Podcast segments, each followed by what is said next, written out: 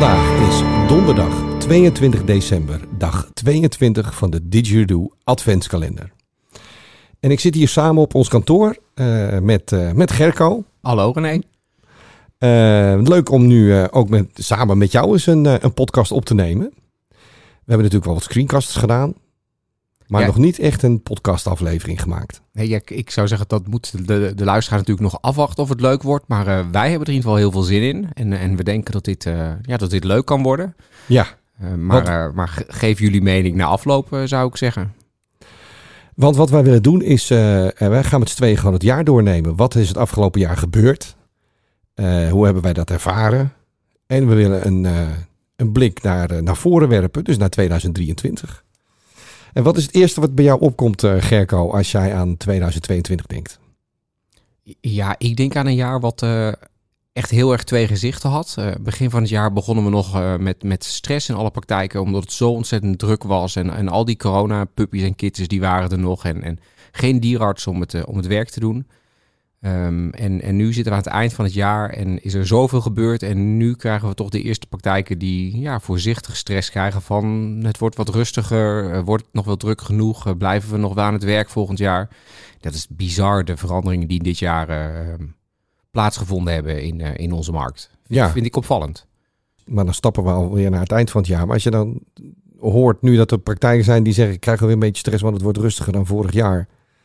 Of het wordt rustiger nu gedurende het jaar dan aan het begin van het jaar. Maar op wat voor niveau staat dat nu dan? Ja, eigenlijk denk ik dat we die stress dan ook meteen wel, wel grotendeels weg kunnen nemen. Het klopt dat het, ehm, dat het ietsje rustiger aan het worden is. Ehm, we, zien dat eh, de klantgroei eigenlijk twee jaar is, is het aantal klanten heel hard gegroeid in praktijken. Hè, de, de, de, die BEVO zegt zelfs dat er 20% huisdieren bijgekomen zijn in de, in de coronajaren. Dat zien we nu afvlakken. We zien een heel klein eh, minnetje. Maar de meeste praktijken gaan eind dit jaar nog steeds eindigen met een, eh, een actief klantenaantal wat net hoger ligt dan eind vorig jaar. Dus zo heel veel rustiger is het eigenlijk helemaal niet geworden. Alleen ik denk dat het feit dat er minder nieuwe klanten bij komen misschien al wel een gevoel van rust eh, eh, geeft. Want ja, een nieuw klant kost altijd wat meer energie. Maar, maar ik denk dat we helemaal niet bang hoeven te zijn dat het komend jaar echt heel rustig gaat worden. Alleen, ja, we zullen er misschien wel weer wat beter ons best voor moeten doen. Ja, nou, nou straks, straks gaan we vooruitkijken. En la- laten we eerst nog even terug naar het begin van het jaar. Want eh, eh, we zeggen dus dat als we naar het klantenaantal kijken, dat ligt nog licht boven eind vorig jaar. Terwijl eind vorig jaar klaagden we steen en been. Eh, wa- Wat zegt dat? Is, dat? is dat het aanpassingsvermogen wat we hebben? Ja, dat denk ik wel. Ik denk dat er eh, ehm, ja, het is een stukje gewenning misschien ook. eh, het is een nieuwe normaal geworden. Het is niet zo dat er opeens heel veel dierartsen bijgekomen zijn. Dus we, we zijn met hetzelfde aantal dierartsen meer, meer werk gaan verzetten. En wat ik, en dat vind ik wel een hele mooie ontwikkeling eigenlijk. Ik zie dat ook wel afgelopen jaar er praktijken zijn die, die bewust nagedacht hebben of ze dingen anders in kunnen richten. Hè. Heel voorzichtig zien we, ik, noem dat het tandartsenmodel, zie- zien we voorzichtig ontstaan. Hè, een tandarts heeft vaak wel drie tot vier spreekkamers tegelijk eh, eh, eh, bedient hij, doordat hij daar assistenten in heeft zitten die veel van het werk doen. En ik zie het bij dierartsen ook komen. Dat vind ik super mooi. zo, zo zou je erover na kunnen denken. Hè? eh, dat je dan in 20 minuten opeens weer twee vaccinaties kan doen. Omdat in beide spreekkamers een assistente 20 minuten met de eigenaar is. Dus die eigenaar krijgt eigenlijk meer tijd. Maar als dierarts ben je niet meer een kwartier met die patiënt bezig, maar met 10 minuten. Dus, dus zo zien we wel initiatieven dat praktijken proberen werkzaamheden echt anders in te richten. Nou, da, da- daar wil ik nog wel wat tegenover zetten. Want mij is ook iets opgevallen dit jaar.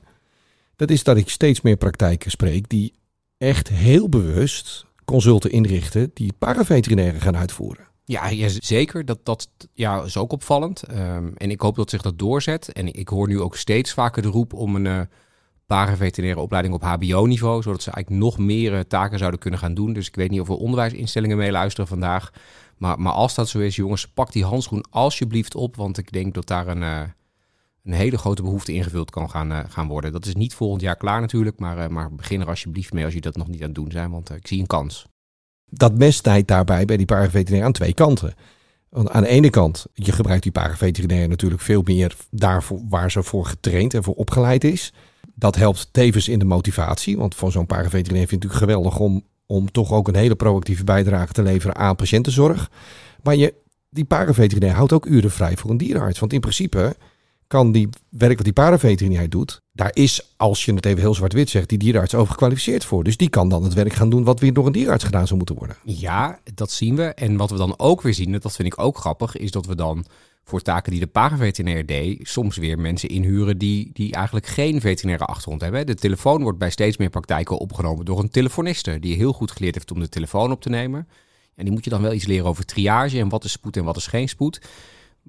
Maar dan doet hij dat vaak heel erg goed en misschien wel, wel zakelijker en met kortere telefoontijden dan de paraveterinair daarvoor deed. Dus daar zit ook winst. En, en um, nou, om ook maar een voorbeeld te noemen, het schoonmaken, ja, dat kan je door je paraveterinair laten doen. Die worden daar meestal niet heel erg blij van.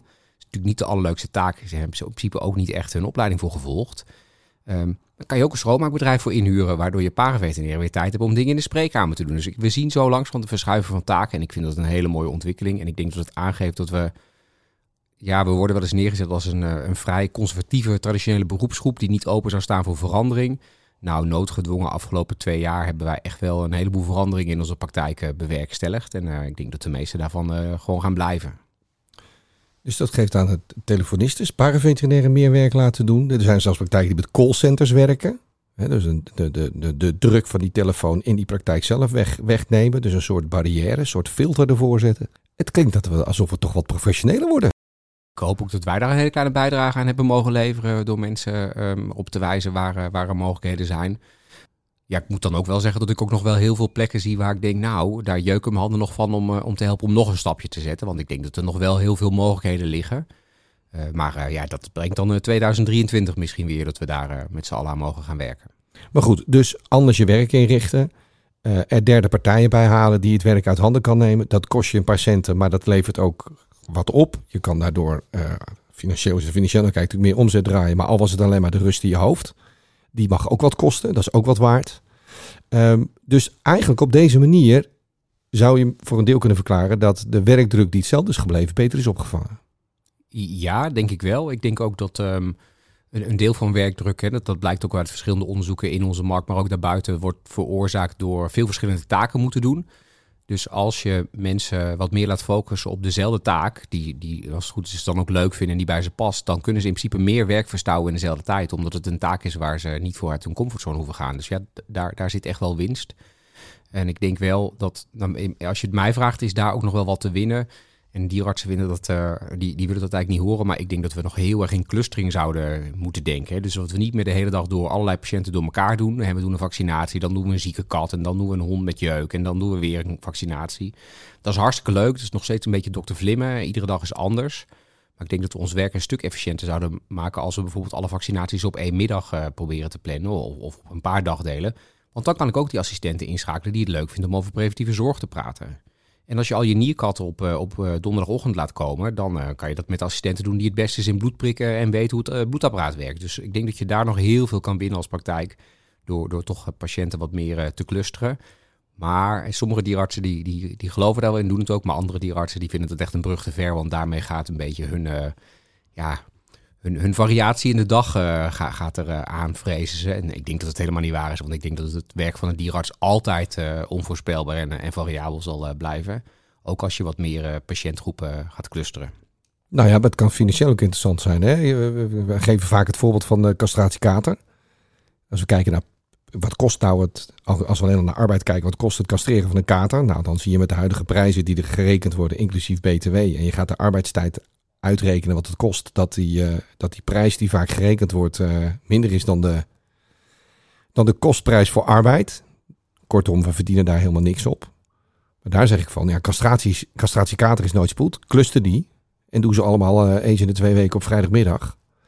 Of op een ander moment. Maar in ieder geval leg ze allemaal tegelijk op tafel. Dan verdien je er ook nog een beetje Ja, ik denk dat je daar gelijk in hebt. Ik, als je één castratiekater doet met alle voorbereidingen en, en beestje in zijn hockey leggen en weer afgeven. En dan ben je met één kater misschien wel, uh, wel uh, drie kwartier bezig als je het optelt. Volgens mij had uh, Ilse bij ons ooit eens een inventarisatie gedaan. Volgens mij kwam ze zelfs aan 80 minuten wat je daarmee bezig was. Buiten de daadwerkelijke castratietijd om. Um, maar als je tien castraties kater weet te clusteren, dan, dan gaat die tijd natuurlijk heel hard naar beneden. Want ja, dan, dan hoef je niet tussendoor steeds... Uh, alles schoon te maken. Uh, en je kan ze allemaal in, tegelijk in slaap brengen. Nou, de, dat gaat een beetje ver, denk ik, voor ons om daar vakinhoudelijk. Hè, dat, dat weten de luisteraars beter dan wij. Maar ik denk wel dat je uh, een stuk efficiënter kan werken als je de tien op een middag doet in plaats van één en daarna weer naar een gebitsbehandeling gaat. Ja, Ja, dus uh, efficiëntie. Ik denk dat dat nog een toverwoord in de komende jaren gaat worden. We kunnen onwijs veel tijd nog winnen en de werkdruk beter verdelen. Wat uiteindelijk tot uh, meer werkgeluk leidt. Want laten we, laten we heel eerlijk zijn, dat is uiteindelijk waar het natuurlijk om gaat. We moeten met elkaar op een hele goede manier kunnen werken. Met veel plezier en goed gemotiveerd in je werk kunnen. En daar is dit een heel belangrijk onderdeel van. Uh, ja, ja ik, ik, denk dat dat belangrijk gaat blijven. Hè? Want, want ook, er zijn natuurlijk wel initiatieven. Dat is afgelopen jaar natuurlijk ook iets wat gebeurd is. Dat, dat vanuit de faculteit en, de KNVD er initiatieven komen om, om langzaam het aantal afgestudeerde dierenartsen weer wat te laten groeien. Er mogen nu meer mensen uh, de master in. Maar het gaat natuurlijk nog best wel een tijdje duren voordat we daar uh, echt profijt van hebben. Dus de komende jaren zullen we het moeten doen met het aantal dierenartsen wat er, uh, wat er nu is. Um, en, waarvan we weten dat een deel ook de praktijk uitstapt. Um, dus ja, efficiëntie zal, zal een belangrijk woord blijven de komende, komende jaren. Ja, jij noemde, jij noemde net dat er meer plekken zijn, vrijkomen voor. Uh, dat er weer dierenartsen van de faculteit gaan komen over een aantal uh, jaren. Dat, daar raak je natuurlijk ook een probleem aan waar wij, het, uh, waar wij de laatste tijd ook heel druk mee bezig zijn. Hè? Het onderzoek wat uh, Aniek Dijk, onze stagiaire, doet. over jonge dierenartsen. Kijk, een, een, onderzoek van wat moet er nou gebeuren om ervoor te zorgen dat er minder dan, wat nu is 17 procent, is uit een onderzoek gekomen, verlaat na vijf jaar de, binnen vijf jaar de de praktijk wat we kunnen doen om dat te voorkomen. Dat vind ik wel eigenlijk wel heel leuk onderzoek wat we aan het doen zijn. En ik denk dat dat eh, heel belangrijk is dat we proberen om die jonge dierenarts aan boord te houden. Zeker gezien het tekort aan personeel. Ja, dat, denk ik ook. Ik moet wel eerlijk zeggen dat ik uh, ja, 17% in vijf jaar is best wel veel. Het is wel een stuk lager dan wat je heel vaak buiten hoorde. Mensen zeiden ja, de helft stapt eruit binnen vijf jaar. Nou, dat is dus gelukkig niet zo. Uh, maar ieder procent is natuurlijk te veel. Zeker als die mensen uh, vol ambitie om uh, praktiserend te worden aan hun studie begonnen zijn. En dan een korte tijd na afstuderen al besluiten dat ze het niet meer leuk genoeg vinden. Ja, daar is een wereld te winnen, denk ik. Zeker ook omdat we weten dat de komende jaren er nog best wel wat oudere dierenartsen afscheid van de praktijk gaan nemen. En uh, over het algemeen uh, zijn die nog van de generatie die, uh, die het vanzelfsprekend vonden dat je rustig 45, 50 of nog meer uren in de week werkte. Ja, en die moeten nu allemaal vervangen worden door jongere dierenartsen. En, die, en dat vind ik heel terecht hoor. ja, die, die dat, toch dat soort uren liever niet meer maken. Die toch wat meer kiezen voor de werk-privé-balans. En dat is denk ik ook een van de dingen die, die uit dat onderzoek heel erg duidelijk komt dat dat een van de dingen is waar jonge dierartsen snel uh, op afhaken. Dat ze toch vinden dat de, de werk-privébalans snel te veel naar het werk uh, schuift. ja, dat klopt. We zitten nog volop in de analyse van, van dit hele onderzoek. Het is, het is nog niet afgerond, maar dat is een van de conclusies die je voorzichtig kan trekken dat het daaraan ligt. Maar wat ook opvalt is um, dat beide partijen, werkgever en werknemer, alle goede wil van de wereld tonen. Maar dat ze elkaar niet altijd even goed lijken te verstaan. En dat, daar dus, uh, dat, dat we daaraan zouden moeten werken. Nou, daar willen wij graag bij, uh, bij helpen.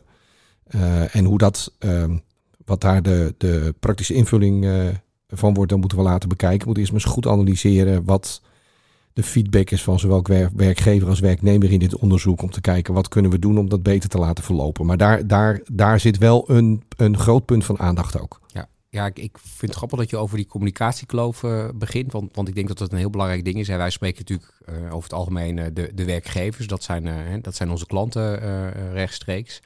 Ja, en ik spreek eigenlijk nooit een werkgever die, die denkt dat hij een slechte werkgever is. Ik bedoel, die denken allemaal dat ze het beste met hun personeel voor hebben en het heel erg goed doen. En ik, ik vind ook dat, dat zie ik ook, dat, dat heel veel werkgevers het proberen heel goed te doen. Ja, en toch is dat blijkbaar niet altijd wat die jonge dierarts zo ervaart. Dus daar, daar moet echt een, een, ja, een verschil in behoefte in, in communicatie zitten. Um, want, ehm, nou ja, maar daar zit ook, daar zit ook, en dan kijk ik ook naar mezelf. Ik ben, en jij, wij zijn ook werkgever. En uh, we proberen ook uh, ons uiterste best te doen. En soms gebeuren er dingen dat je ook, kijk, het, het, meest leerzame is als je in staat bent om jezelf in de spiegel aan te kijken. En dat is niet altijd even makkelijk. Maar soms ook heel kritisch te kijken naar je eigen handelen en, en je af te vragen hoe kijkt de andere kant daar tegenaan? Hè? Dus ga in de schoenen van probeer 180 graden te draaien en te kijken naar je eigen communicatie en je eigen functioneren. Doe je dat kritisch, dan kom je soms wel eens dingen tegen dat je denkt: oh ja, dat had ik misschien iets slimmer moeten aanpakken. Um, dat, dat denk ik dat heel belangrijk is om te begrijpen waar de geld voor de werknemers even goed. Hè? Ja, um, en ik denk zelfs, het gaat, volgens mij gaat het zelfs soms nog één stap verder. Dat je, dat je er goed over nagedacht hebt van tevoren. En denkt, nou, dit ga ik doen, want daar wordt iedereen blij van uh, in, mijn, uh, in mijn praktijk of in mijn organisatie. En dat je dan een maatregel aankondigt of invoert. En dat je dan binnen de kortste denkt, hm, ik, ik had hier goed over nagedacht en ik dacht dat dit een goed plan was. Maar blijkbaar valt het aan de andere kant heel erg, uh, heel erg anders. En ja, ik denk dat, dat dan de kunst is als werkgever dat je denkt, oeh, ik zie dit. En, en dan niet doorgaan, want denken, nou weet je, ze gaan het vanzelf wel slikken. Nee, maar dan denken van, nou, misschien moet ik even een stapje terug doen en bedenken of er ook nog een andere mogelijkheid was waar, waar mensen wel blij van worden. En ja, het klopt. Ook wij, maar, maar ook buiten zie ik dat. Uh, dingen die, die um, met een hele goede intentie gedaan worden, niet altijd zo, uh, zo, zo ontvangen worden. Soms, soms hebben dingen een heel ander gevoel bij de andere partij dan je, dan je voor ogen had. Hey, even iets anders. Uh, we kijken naar het afgelopen jaar. Ehm, zullen we eens even een kritisch puntje van onszelf aan, aanraken? Als ik zeg grippaard? ja, dan, dan, dan denk ik auw. Dat, dat doet me een beetje pijn. Ik weet niet of iedereen het weet, maar, maar mijn, mijn achtergrond zit natuurlijk in de, in de paardengeneeskunde. Ik heb lang in Utrecht gewerkt als, als paardenarts. Um, en afgelopen twee jaar eigenlijk al dachten we, nou, paardendierenartsen die kunnen ook wel wat uh, grip gebruiken, om, om het dan maar even zo te noemen. Um, en eigenlijk moeten we concluderen dat, uh, ja, dat daar weinig van uh, terechtgekomen is. En, en, en wij denken dan heel makkelijk, ja, nou, ja, ze hebben er blijkbaar geen behoefte aan. ze, ze kunnen het zelf wel, maar, maar misschien moeten we daar ook in de spiegel kijken. En hebben wij ook niet altijd daar voldoende aandacht aan, aan besteed en ze niet weten te bereiken. Het is natuurlijk lastig afgelopen jaren, weinig evenementen geweest om, om je gezicht te laten zien. Maar ja, dat, dat paard doet wel een beetje pijn. Dus als er mensen zijn die dit horen en denken, nou, ik heb daar wel een oplossing voor. Ik wil met je meedenken. Jongens, ik, ik voel me aanbevolen, want ik wil het nog wel een kans geven komend jaar. Want ik denk dat daar, ja, da daar moet ook wel wat gebeuren. Hè. We hebben nog steeds veel geconcurreerd op tarieven. veel paardendierartsen die heel hard werken. Ehm, nou, dan toch nog minder verdienen dan hun collega's in de gezelschapsdieren en de landbouwhuisdieren. En dat is denk ik onterecht als je ziet wat ze doen en wie hun klanten zijn. Dus daar zou ik heel graag helpen veranderingen brengen komend jaar.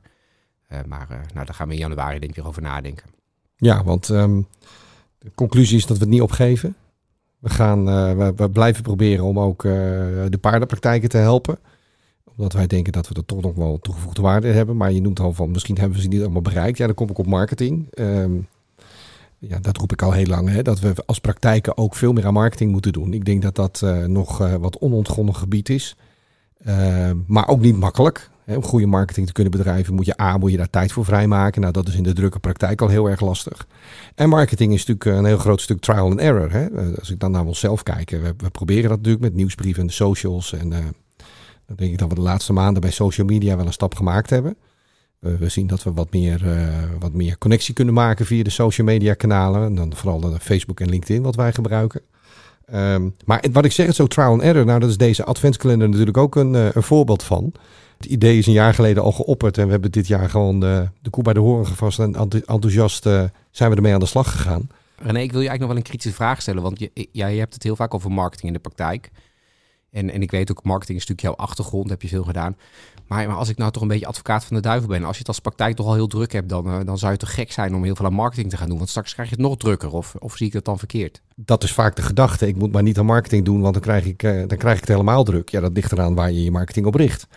Je kan natuurlijk marketing bedrijven om nieuwe klanten te werven, maar je kan ook marketing bedrijven om gewoon je bestaande klanten te, te, te, informeren. Laat ik een voorbeeldje noemen. Hè. Dat is natuurlijk al een tijdje geleden, maar met corona uh, moesten wij de deur sluiten bijna.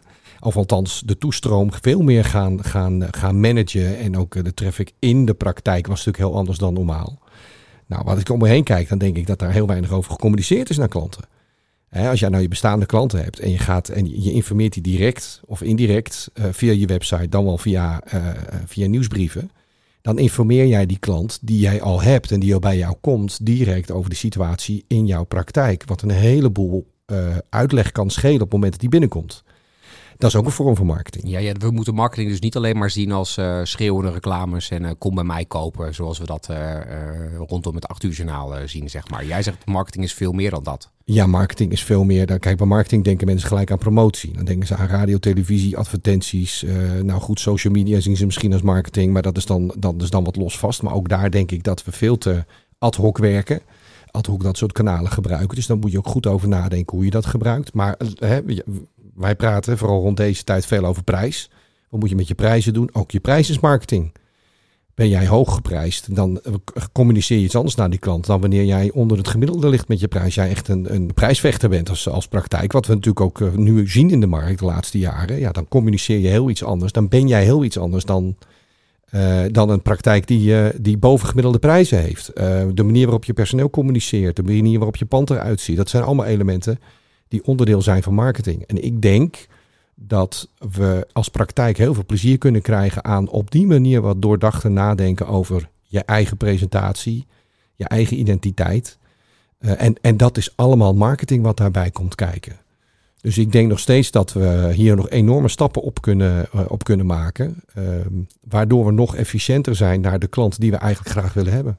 Zeven P's zijn er toch als we het over marketing hebben. Nou, misschien moeten we dat niet uh, vandaag bespreken, maar vast beloven dat wij in 2023 daar een keer een, een podcast over maken. Ja. Want anders wordt deze wel heel erg lang. Nee, laten we naar 23 gaan, als we hem toch een cijfer noemen. Laten we eens naar volgend jaar kijken. Um, heel onzeker, hè, gezien de economische situatie, internationale spanningen.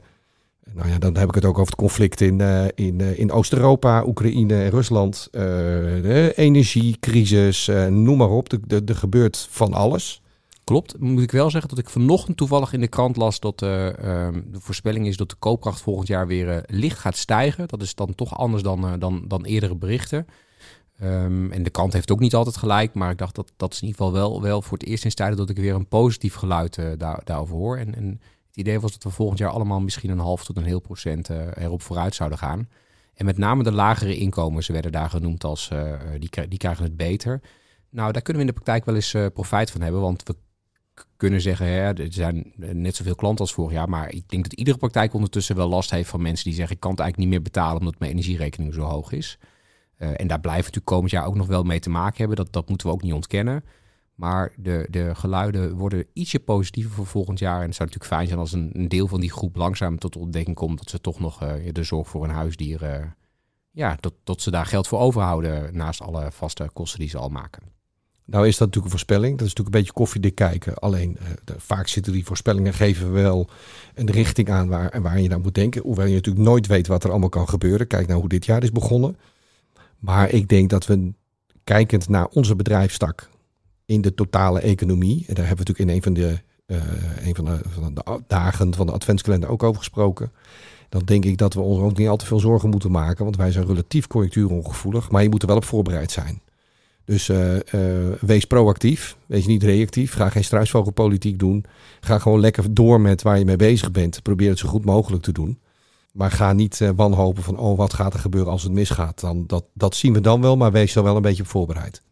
Ik ben heel, geef je helemaal gelijk. Uh, ook in de vorige crisis bleek natuurlijk dat uh, um, nou ja, wij in een, een, een tak van sport zitten waar, waar de klappen veel kleiner waren dan, dan in, in allerlei andere takken. Een derde van de aannemers ging volgens mij failliet. En wij hadden één jaar een inkomstendaling van, van 1,2 procent, geloof ik. Dat was, het, dat was ons slechtste jaar. Um, en ik denk dat we, ja, voor zover er een financiële crisis gaat komen, gaan we natuurlijk echt anders in. Hè. We, we hebben dan, dan in zoverre ja, de corona-erfenis met 20% meer huisdieren, die, die zijn er gewoon. Uh, we weten ook dat uh, um, er heel veel huisdieren zijn die eigenlijk nooit bij de dierarts komen. Dat er huisdieren zijn die nog niet de optimale zorg bij de dierarts krijgen. Dus, dus daar zullen we komend jaar weer wat meer op moeten focussen om, om dat uh, uit te gaan, uh, gaan nutten. En dan denk ik inderdaad dat, dat het er prima uit kan zien. maar, maar het gaat niet meer zo zijn als de afgelopen twee jaar dat je de deur eigenlijk dicht moet houden omdat mensen anders ja, de wachtkamer uitpellen. ja, praktijken zullen weer wat creatiever moeten worden in het, het terugwagen van mensen, in het op zoek gaan naar mensen die ze lang niet gezien hebben. Um, dus ja, dan komt toch die marketing misschien om de hoek kijken die je net noemde.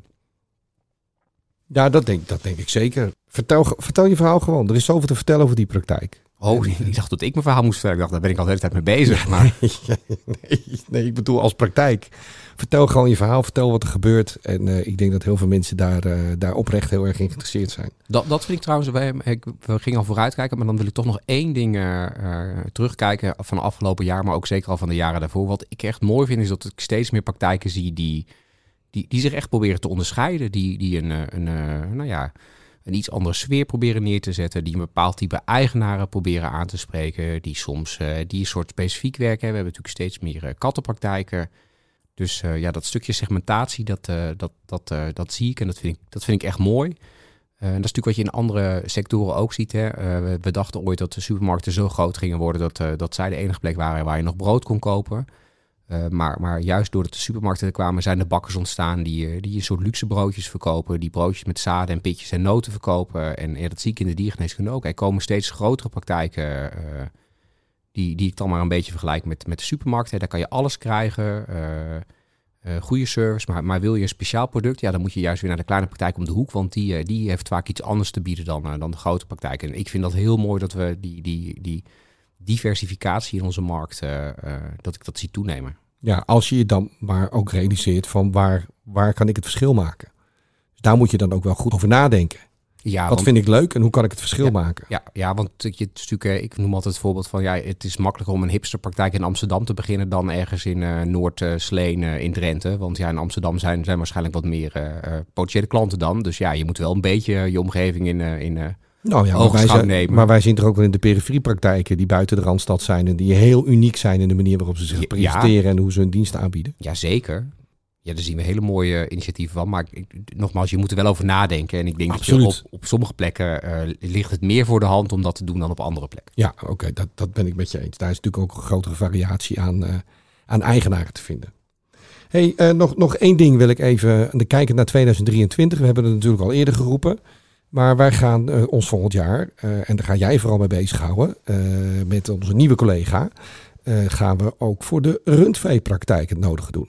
Ja, dat, dat klopt. Uh, hij heeft zich uh, natuurlijk deze week uh, onthuld als mystery baker, want hij heeft hij een klein stukje geschiedenis met, met, met bakken. Dus ik, ik, daar ben ik sowieso heel benieuwd naar. Ik, ik denk dat ik mezelf bij deze gedegradeerd heb tot een waardeloze thuisbakker. Maar dat zullen we dan zien. Um, nee, wij, Tom komt bij ons werken, Tom van Holder. Um, en die gaat zich volledig richten op, uh, op rundveepraktijken. En uh, je misschien zeggen dat is best wel ambitieus, hè, want jullie willen die paarden misschien ook nog en dan de rundvee erbij. Um, maar, maar ja, dat denk dat het goed gaat komen. Uh, want dit doen we omdat we heel actief de vraag kregen uit de markt. Van nou, jullie doen leuke dingen voor gezelschapsdieren, maar is het ook niet eens tijd dat jullie wat met koeien gaan doen? nou, dat gaan we oppakken. En ik denk dat we, um, wij, hebben ook geleerd van het traject paard, want dat moest er een beetje bij. Dat deden wij, hè. dan moesten mensen die andere dingen deden er maar een beetje bij doen. En hier denken we, we gaan gewoon iemand aannemen die gaat hier volledig uh, op, op focussen. Dus ik, ik denk dat het een succes wordt. We gaan beginnen met een dashboard bouwen voor, uh, voor, uh, voor Rundvee. En zodra dat er is, dan, ja, dan hoop ik dat we de markt op kunnen en, en naar buiten kunnen. En dat nou, praktijken daar gebruik van gaan maken. Dus uh, kijk echt naar uit om daar in 2023 mee aan de slag te gaan. Nou, dus dat zijn ambitieuze plannen. Hè? Dat proberen we altijd. Probeer altijd een beetje ambitieus te zijn. Tijd om uh, duimen te draaien. Is, het, is er niet? Uh... Nee, want da dan wil ik dan toch nog wel even van de gelegenheid gebruik maken. En dat had ik je niet verteld, maar ik ga even deze podcast kapen. Want ik heb natuurlijk nog een ander ambitieus plan in 2023. Er, moet gefietst worden. Uh, de mensen die de, de, de adventkalender hebben in de gaten hebben gehouden, die, die weten dat al. Maar, uh, maar voor iedereen die het nog niet wist, uh, er is weer een groot fietsdoel. In september fiets ik terug van Italië naar, naar Valkenburg in acht dagen om geld in te zamelen voor Daniel de Hoed Stichting. En die uh, financieren daarmee uh, het kankeronderzoek van het Erasmus MC. En ja, jongens, ik heb jullie hulp gewoon eigenlijk gewoon nodig. Dus hou het in de gaten, want ik denk dat we met dierartsen gaan fietsen in 2023. dat we wat, wat business bike en burger meetings of zo gaan doen. om, om die fondsen bij elkaar te krijgen. Dus ik daag nu vast iedereen uit. zet je fiets niet in de schuur, maar, maar zorg dat je in beweging blijft. Want in het voorjaar dan, dan ga ik je bij je lurven pakken om hier in Soes te komen fietsen.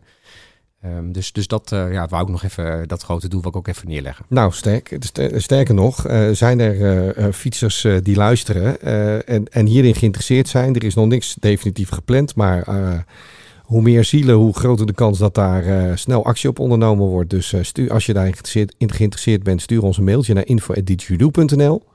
Nou, dan is er nog iets nieuws wat gaat komen. Althans, uh, dat is ook ons voornemen om, uh, om wat wij nu doen, hè, deze podcast uh, maken, om dat voor te zetten in 2023. We zijn ermee begonnen tijdens die adventskalender. Ik moet zeggen, dit is onze langste podcast tot nu toe. En we zitten nu op een half uur. en nou ja, chapeau voor de mensen die nou nog luisteren. We willen dit voort gaan zetten uh, om uh, nou, lekker met elkaar van gedachten te wisselen over uh, wat er in de markt speelt. En wat, wat onze blik is en onze ervaring. Zou je daar iets aan toe te voegen hebben? Nou, laat ons weten waar we eventueel over van gedachten kunnen wisselen. Um, dus voed ons met ideeën. Ja. En niet alleen ons, hè. Ik bedoel, ik denk dat we ook openstaan voor gastsprekers en zo. Want anders dan gaan jullie straks iedere maand of iedere twee weken naar, naar ons luisteren. En ik kan me voorstellen, je denkt, nou, ik wil ook wel eens wat andere geluiden horen. Dus andere mensen uit ons team, maar misschien ook mensen van buiten ons bedrijf, gaan, gaan we zeker hier ook voor. Wij staan overal open voor. Nou, nou, nou. Voor veel. Oké. we staan voor veel open. Dan uh, wil ik jullie enorm bedanken voor, uh, voor jullie tijd om hier naar te luisteren. Uh, ik moet zeggen, we hebben een fantastisch jaar achter de rug. We hebben, we hebben veel plezier gehad. We hebben hard gewerkt, maar we hebben ook even hard gelachen. Veel en, veel en hard gelachen. We hebben een mooi jaar gehad en dat is ook mede dankzij jullie. Dankzij het werken met jullie. En dat hopen wij in 2023 gewoon lekker voor te zetten. Ik ga jullie nog geen helemaal goede feestdagen wensen, want uh, dit is nog niet de laatste dag van de adventskalender. We hebben er nog twee hierna. Dus rest mij eigenlijk te zeggen dank voor het luisteren en tot, tot morgen. morgen.